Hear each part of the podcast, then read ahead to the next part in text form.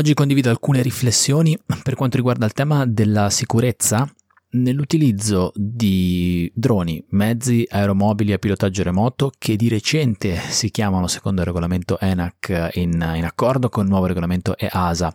UAS, uh, Unmanned Aerial System, spero di averlo detto correttamente, non ho ancora letto il regolamento per bene, quindi magari ho detto una cosa che non è corretta, comunque macchine volanti che portano in giro dei sensori, nello specifico i sensori che portano in giro queste macchine volanti sono uh, fotocamere,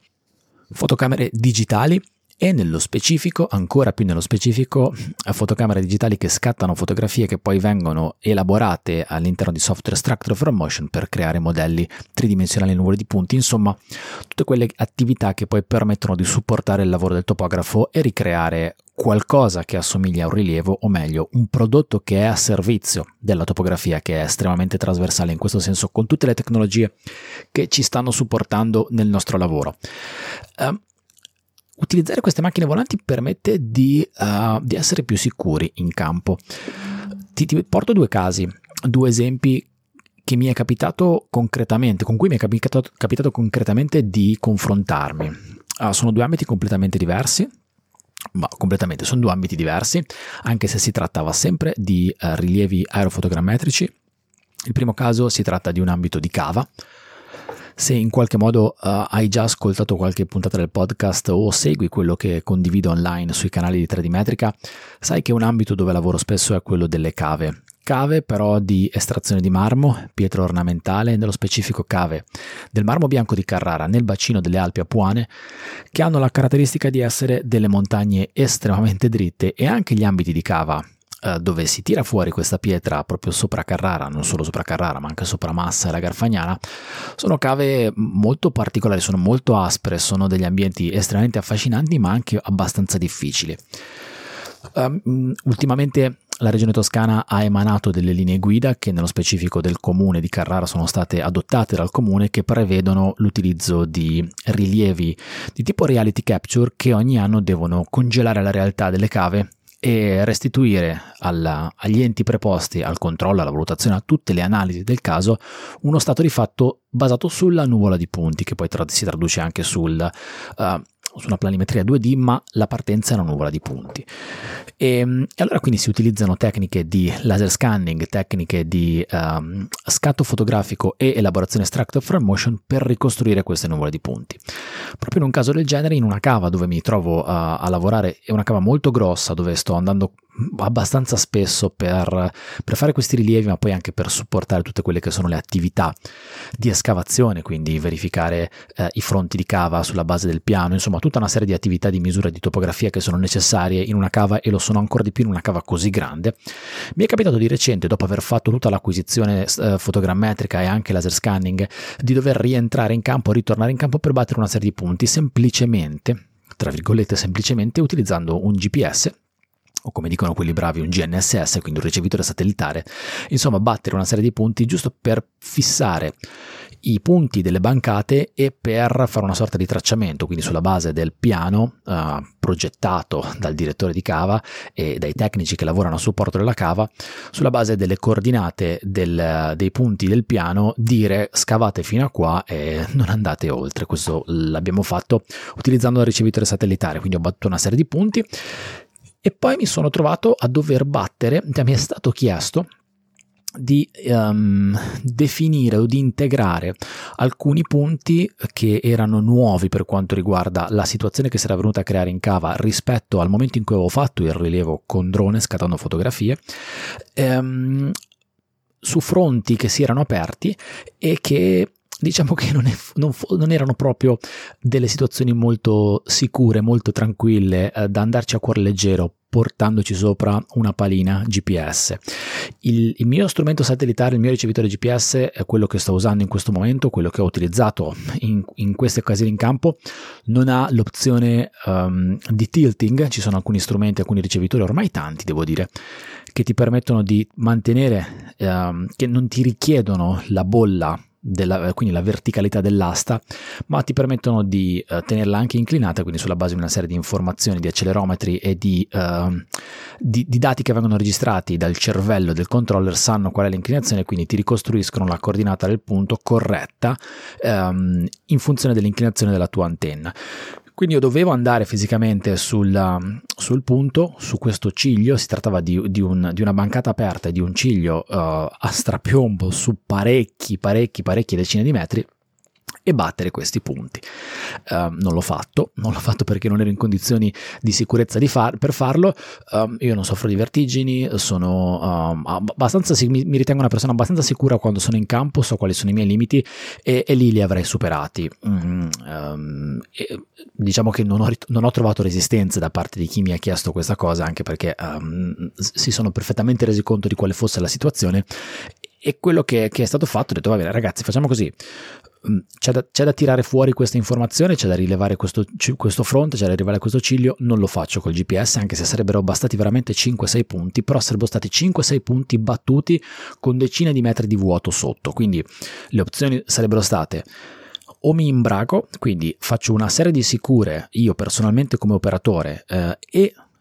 anche per la strumentazione, perché un conto è andare da soli a mani libere, un conto è andare con una strumentazione, quindi puoi cascare tu, può cascare anche la strumentazione, possiamo cascare entrambi. Meglio non pensarci a queste cose, però la, la, l'opzione sarebbe stata quella di imbragare tutto quanto. Um, L'altra opzione è quella di tirare fuori il drone, mettere, uh, battere, visto che c'era un GPS, fare dei segni a terra, battere con una bomboletta, battere 5-6 punti in una posizione sicura della bancata e tramite acquisizione fo- fotografica, uh, scattare una serie di fotografie e il drone andava in aria, quindi non aveva nessun tipo di, di problema lui a volare sopra questo dislivello e ricostruire il, il, il modello tridimensionale di, di, quella, di, quella, zona in totale sicurezza. Uh, così ho fatto, è stata una cosa sì, un po' più lenta, ci ho messo un po' più di tempo rispetto a quello che ci avrei impiegato battendo i punti con, con il GPS, uh, eh, ma infinitamente più sicura e molto più tranquilla da un punto di vista dell'operatività. Il dato non era immediatamente disponibile, è vero, il dato GPS, una volta che batti un punto con un GPS è praticamente pronto, puoi tranquillamente uh, consegnarlo a chi deve trattarlo o addirittura ci sono dei software, dei controller in campo che ti permettono di tracciare anche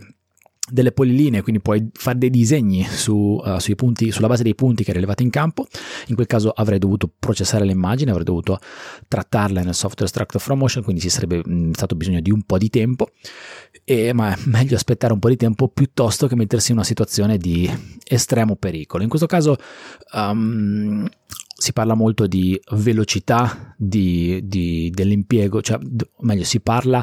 um, del vantaggio dell'impiego di questi mezzi per quanto riguarda la velocità operativa, in questo caso è stato completamente ribaltato perché la velocità operativa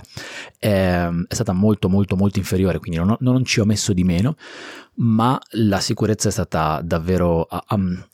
diciamo, ho lavorato in condizioni di estrema sicurezza per quello che erano le, le necessità e la situazione veramente cogente e specifica di quel caso. Un altro caso che, che vorrei condividere riguarda sempre un altro rilievo aerofotogrammetrico utilizzando uh, droni di un ambito urbano, quindi lo scopo era quello di ricostruire, di, di fare un rilievo di una serie di, uh, diciamo, di un paio di chilometri di strade urbane uh, con lo scopo di caratterizzare i punti del manto stradale, uh, valutare anche le quote, quindi capire quali fossero le pendenze rispetto alla sch- classica schiena d'asino, quindi centrostrada, uh, bordi esterni, marciapiedi, tutto quello che erano le pertinenze e diciamo le zone limitrofe della strada e non soltanto, anche quello, lo scopo era quello di rilevare la posizione di tutti i pozzetti dei sottoservizi, quindi fognatura, linee elettriche, gas, acqua, saracinesche mm, abbiamo utilizzato, ho utilizzato un, un, drone, in questo caso specifico ho utilizzato un drone inoffensivo. Se penso a un rilievo che viene fatto per determinare le pendenze, le quote, la posizione di tutti questi elementi, penso a un rilievo che potrebbe essere tranquillamente fatto utilizzando la topografia tradizionale, la topo- la topogra- i metodi eh, di misura terrestri, quindi di nuovo il sistema GNSS, oppure anche una stazione totale un po' più lenta, ma servono uh, probabilmente due operatori, a meno di non avere una stazione robotica motorizzata, però si possono tranquillamente battere una serie di punti discreti che identificano i pozzetti, identificano i punti notevoli di cui voglio sapere le quote. Uh, il problema però in un ambito di quel tipo, in un ambito stradale, è che uh, tutto quello, o meglio, la maggior parte, il 70% di quello che uh, si deve rilevare è in strada, è proprio ne- fisicamente nella carreggiata stradale. E, ehm, e quindi c'è un, problema legato al, al, traffico, un problema legato alla sicurezza dell'operatore che si trova a dover camminare su una strada trafficata. È vero che c'è sempre la possibilità di bloccare il traffico, quindi le opzioni possono essere due. O mi coordino con la polizia locale, la polizia municipale, ehm, insomma l'ente preposto alla gestione del traffico e blocco il traffico di una strada, fattibile o non fattibile, dipende dal tipo di strada, dipende dal, uh, da, da, dall'area, dall'ambito in cui si deve lavorare. Se è una strada importante diventa molto complesso, specialmente magari durante un giorno feriale. Ora siamo in un periodo un po' particolare, siamo in... Uh, in emergenza Covid, anche se insomma la, la vaccinazione in, in, qualche modo fa vedere una luce in fondo al tunnel, però comunque um, ev- evidentemente il traffico può essere un po' limitato, però in una situazione normale una strada principale ha parecchio traffico e non è per niente banale bloccarla. L'altra opzione potrebbe essere quella di parzializzare eh, il, l'utilizzo della carreggiata con dei movieri, quindi con delle, delle persone che supportano il tecnico in campo e, e, bloccano il traffico da una e dall'altra direzione in maniera alter, alternata in modo tale che si possano battere i punti senza il rischio di utilizzare, senza, senza il rischio per l'operatore. Senza ricorrere a ciò, e la cosa diventa molto pericolosa. Molto pericolosa perché sei tu fisicamente in campo con, um, col tuo strumento in mezzo a una strada, abbastanza, abbastanza evidente e forse anche un po' la palissiano, è, è, è rischioso, è pericoloso. E nel caso specifico io ho utilizzato un drone, un drone inoffensivo, perché un drone inoffensivo? Perché uh, un drone inoffensivo mm, mi permette di mi permetteva, adesso i regolamenti sono un po' cambiati, le norme sono un po' aggiornate e potrebbe non essere più valida questa cosa, mi devo aggiornare, lo so, sono un po' uh, carente in questa materia. Um, però ai tempi un drone inoffensivo permetteva di far sì che al netto di tutte le regole dell'area, quindi eventuali no-fly zone presenti, uh,